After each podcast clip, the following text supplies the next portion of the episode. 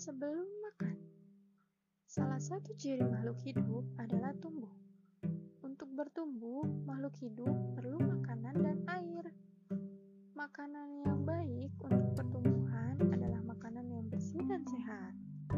Kebersihan makanan juga akan mempengaruhi pertumbuhan. Jika makanan yang kita makan tidak bersih, kesehatan dan pertumbuhan kita akan terpengaruh. Salah satu cara menjaga makanan agar tetap bersih adalah dengan menutup makanan. Hal ini perlu dilakukan agar makanan tidak dihinggapi lalat atau hewan lainnya. Makanan dapat menjadi tempat lalat bertelur yang menyebabkan makanan menjadi kotor. Selain menjaga kebersihan, kita juga harus berdoa sebelum makan.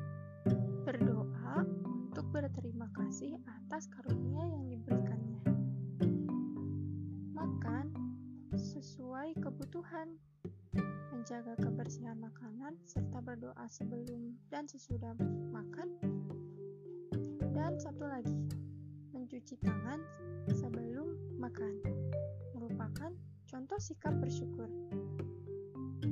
Sikap bersyukur merupakan pengalaman sila pertama Pancasila, yaitu ketuhanan yang Maha Esa.